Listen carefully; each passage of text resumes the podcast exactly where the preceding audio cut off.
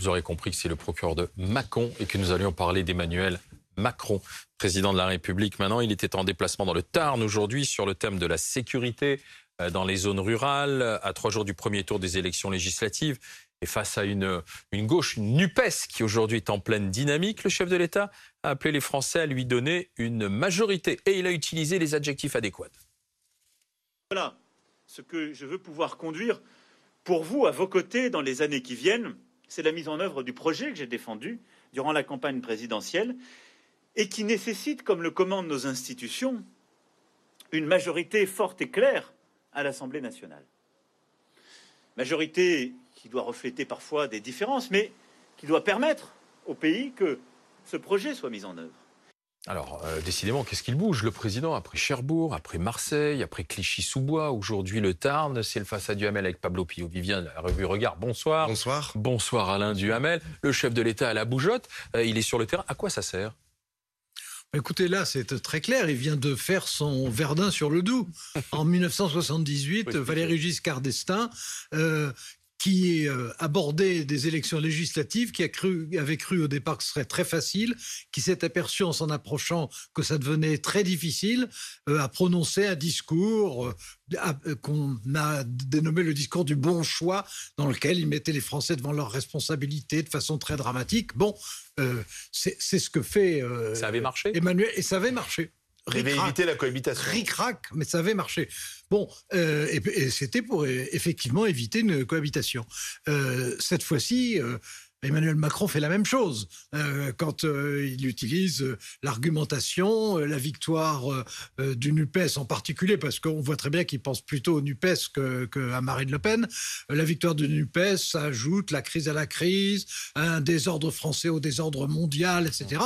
Bon, alors ça vise un à remobiliser son électorat pour le premier tour, et deux, et surtout, à préparer le vote dit utile ou dit réaliste du second tour. C'est ça son objectif. Est-ce que ça traduit qu'il y a le feu Oh, bah, euh, bien en. Macronie? Bah là, c'est à peu près, c'est assez clair. hein. Depuis quelques jours, depuis quelques semaines, euh, il y a vraiment, on sent une fébrilité euh, dans- en, en Macronie et d'ailleurs chez beaucoup aussi d'éditorialistes dans les médias. Enfin, je sais pas si vous avez vu la une de Challenge. Non, mais c'était quand même, il y a la tête de Jean-Luc Mélenchon avec écrit l'enfer au-dessus. Enfin, c'est c'est quand même d'une violence à l'égard de la Nupes et de C'est Jean-Luc. le péril Mélenchon. rouge, là. Ah, c'est vraiment le péril rouge. C'est comme en 1981. Enfin, je veux dire, c'est vraiment, ah, c'est, ils font feu de tout bois. Vous aviez pour- quel âge en 81 J'étais pas né, mais je, mais C'est je- ce qui me mais j'ai semblait. lu- mais j'ai lu, j'ai lu les éditos, notamment dans le Figaro, euh, qui disaient que les chars, euh, enfin, en reprenant les mots de Poniatowski, euh, Les chars russes allaient arriver place la Concorde. Exactement. Et là, c'est à peu près la même chose. Et d'ailleurs, vous avez dit que c'était un discours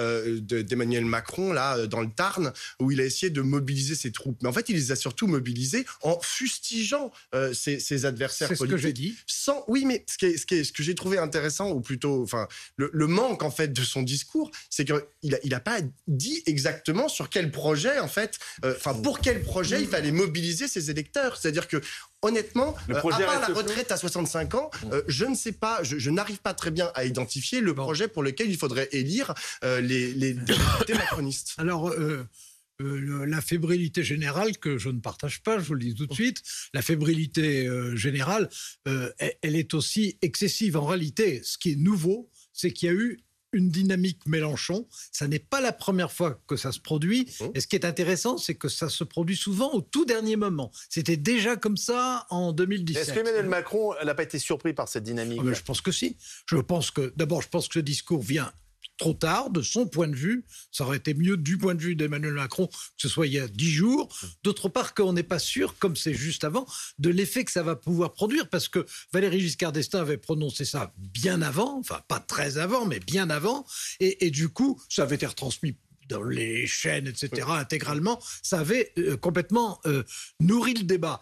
Là, euh, ça va dépendre de la façon dont on en parlera pendant 48 heures, mais ça n'a pas été retransmis en, en Ça direct. peut passer inaperçu aussi. Ben oui, le, le risque est que Mais- ce- mais ça globalement, soit insuffisant. Depuis son Alors, élection, Emmanuel Macron, de toute façon, fait tout en retard. Je veux dire, il a nommé un gouvernement, il a pris un temps absolument, enfin très très long pour nommer son Non, gouvernement. il fait pas tout en gouvernement, retard. Et non mais il gagne- gouvernement il qui n'a pris aucune décision Non, quand même. et- On aurait pu attendre quelques décrets. C'était peut-être Euh, une stratégie. Mais oui, c'est la stratégie, la du retard permanent, c'est-à-dire que et là c'est la même chose effectivement pour ce discours qui arrive quand même euh, ne- enfin, juste À trois jours du avant premier les- tour. à trois jours du premier Ouais. tour. C'est-à-dire Donc, je suis tard. pas sûr qu'il soit de, de nature à remobiliser euh, ses troupes. hein. Euh, D'autant plus encore mais- une fois qu'il n'a rien dit. Mais, Donc, mais euh, on voit très bien que euh, c'est pour préparer Le deuxième ce, tour. ce qu'il attend, le deuxième tour, et notamment l'effet de sidération qu'il y aura dimanche soir si la NUPES arrive en tête, ce qui est possible. hein. Mhm. Euh, et à ce moment-là, hein, à ce moment-là, à moment-là, beaucoup de beaucoup de Français seront surpris, Mhm. puisque jusqu'à une période récente, l'idée c'était quand même que c'est Emmanuel Macron qui allait l'emporter. Bon, ils seront surpris et il espère certainement que ça l'aidera Ça à déclenche un remobiliser. Alain, la question que l'on pose, c'est y a-t-il le feu à la Macronie ou est-ce que c'est pas plutôt Emmanuel Macron joue-t-il avec le feu? Alors, je pense qu'il y a les deux. Je pense qu'il y a une euh, stratégie, c'est peut-être trop gentil, une technique euh, d'Emmanuel Macron qui est euh, d'intervenir le plus tard possible et le moins possible. Bon, et au fond, d'éviter la campagne, comme il l'a fait d'ailleurs pour l'élection présidentielle. Et, et, et puis, ça, c'est délibéré, c'est un risque énorme. Bah oui, évidemment, c'est un risque. Euh, et, puis, il y a aussi chez ses partisans, alors, euh, pour le coup, de l'émotion, voire de l'affolement, parce qu'ils ne s'attendaient pas du tout à ça. Ils étaient dans le raisonnement classique qui est euh, les, élections législatives après une victoire présidentielle, ça n'est qu'une projection, une amplification, alors que cette fois-ci, c'est une rétraction. C'est l'inverse de ce qui s'est passé d'ordinaire. Et c'est ce qui rend les choses ouvertes. Mais il y a aussi un petit problème de forme, c'est-à-dire que Emmanuel Macron est président de la République. Là, en l'occurrence, et d'ailleurs comme ses autres déplacements, il le faisait en tant que président de la République. Il n'était pas, il n'est pas candidat, il est même pas chef de sa majorité. Euh, Alors, ce théoriquement, souligné Jean-Luc Mélenchon qui Oui. dit ce n'est pas à lui de mener la campagne législative. C'est ce plutôt ça- le rôle, excusez-moi, c'est plutôt le rôle d'Elisabeth Borne. aujourd'hui, c'est elle la chef du Ça- gouvernement, c'est- elle est c'est- non, candidate, non, c'est mais à elle de ça- faire ce type de discours. Ça, c'est complètement hypocrite parce que euh, Hypocrite. tous, les, tous les présidents. Tous les présidents ont, ont mené campagne. Je veux dire, le général de Gaulle, à la veille d'élections législatives, hein, général de Gaulle intervenait à la télévision à 20h le samedi pour dire euh, faut voter. Hein. Toutes les Et- bêtises et des donc, chefs d'État de la Ve République ne sont pas forcément à réitérer à chaque fois. Non, on, mais peut faire- non, on pourrait, on euh, pourrait tirer les leçons on- institutionnelles de ce genre de, de problème. Oui, enfin, je pense que c'est pas un très grand problème que celui qui dé- détient le pouvoir exécutif réel s'exprime pour le défendre. Ça, Non, me paraît, vous avez- ça vous me avez- paraît assez cohérent. En, fait, hein. en, en disant qu'il détenait le pouvoir politique réel, le pouvoir exécutif réel, Oui. vous avez vous-même souligné en fait le problème qu'il y a aujourd'hui dans la répartition de nos institutions et du pouvoir entre Eh bien, nos institutions. eh- eh bien, si jamais il y avait euh, une cohabitation, Mhm. si Jean-Luc Mélenchon l'emporte, Mhm. déjà l'équilibre institutionnel, il change du tout au tout. Tout à Hein fait. Le Premier ministre trouve un poids énorme. euh, Emmanuel Macron ne perd pas tous ses pouvoirs, mais il en perd l'essentiel. L'essentiel. Bon, et, et c'est tout à fait euh, imaginable. Mais même s'il y a simplement, si j'ose dire simplement, euh, un groupe, ce qui est tout à fait possible, de 200 Mhm. euh, NUPES et, et- et, euh, d'une cinquantaine, une quarantaine de Rassemblement national de l'autre, le fonctionnement du Parlement, le fonctionnement du gouvernement et le rôle du président seront très différents du premier Vous dites quinquennat. tous les deux, peut-être qu'il s'exprime trop tardivement, mais ça lui a plutôt réussi, cette stratégie pour la présidentielle. Et on voit bien qu'il tente d'ailleurs de diaboliser par avance l'adversaire du deuxième tour, qui Mhm. sera euh, un Oui. candidat euh, NUPES. Euh, de- de- et ça a fonctionné avec Marine Le Pen à la présidentielle. Il veut refaire le coup avec Jean-Luc Mélenchon. moi, moi, ce qui, on est moi, passé du péril noir au péril rouge. Oui, non, mais moi, ce qui, moi, ce qui m'a surtout étonné, c'est que de, de la part des macronistes, euh, pendant le mois qui s'est écoulé, ils, ils n'ont pas été capables de mettre en avant ce qu'il y avait dans le programme réel euh, de Jean-Luc Mélenchon. Et là, il ne s'agit pas du tout de caricaturer, c'est ce qu'il assume. Et ce qu'il assume, bah, c'est une rupture, c'est une vraie rupture. Exactement, une autre c'est- voie. C'est son droit, c'est son objectif. euh, En plus, il s'en cache pas, c'est pas dissimulé, mais c'est une vraie rupture dans tous les domaines. Avec, Bon, euh, et il y avait, il, c'est- il y avait euh, de ce point de vue un matériel à utiliser par Emmanuel Macron et, et par ceux qui le suivent, et je trouve qu'ils l'ont incroyablement Bravo. mal fait. Matériel enrichi par la phrase de, de- de Jean-Luc Mélenchon sur la police qui tue aussi. hein. Non, mais ça, exactement. ça- bah, ça ça- aide le président de la République. Le, hein. le- problème, en fait, là, du, du débat qui, qui essaye d'être instauré euh, par, euh, par, la, par la Macronie, euh, c'est euh, un débat caricatural. Mais vous avez tout à fait raison de le dire. Enfin, je veux dire, on passe son temps à le comparer, comparer Jean-Luc Mélenchon à Ceausescu, à Vladimir Poutine, à, à, à- à Chavez. Enfin, ça n'a absolument Au aucun régime sens. soviétique, on Non, a parlé mais- de et- régulation soviétique. Et de régulation soviétique, de guillotine, ça c'est Gabriel Attal qui a dit la guillotine fiscale. Enfin, je veux dire, ça n'a aucun sens. Alors que vous avez tout à fait raison, Alain, de souligner qu'il s'agit juste d'une autre voie en fait qui est proposée euh, par par la Nupes.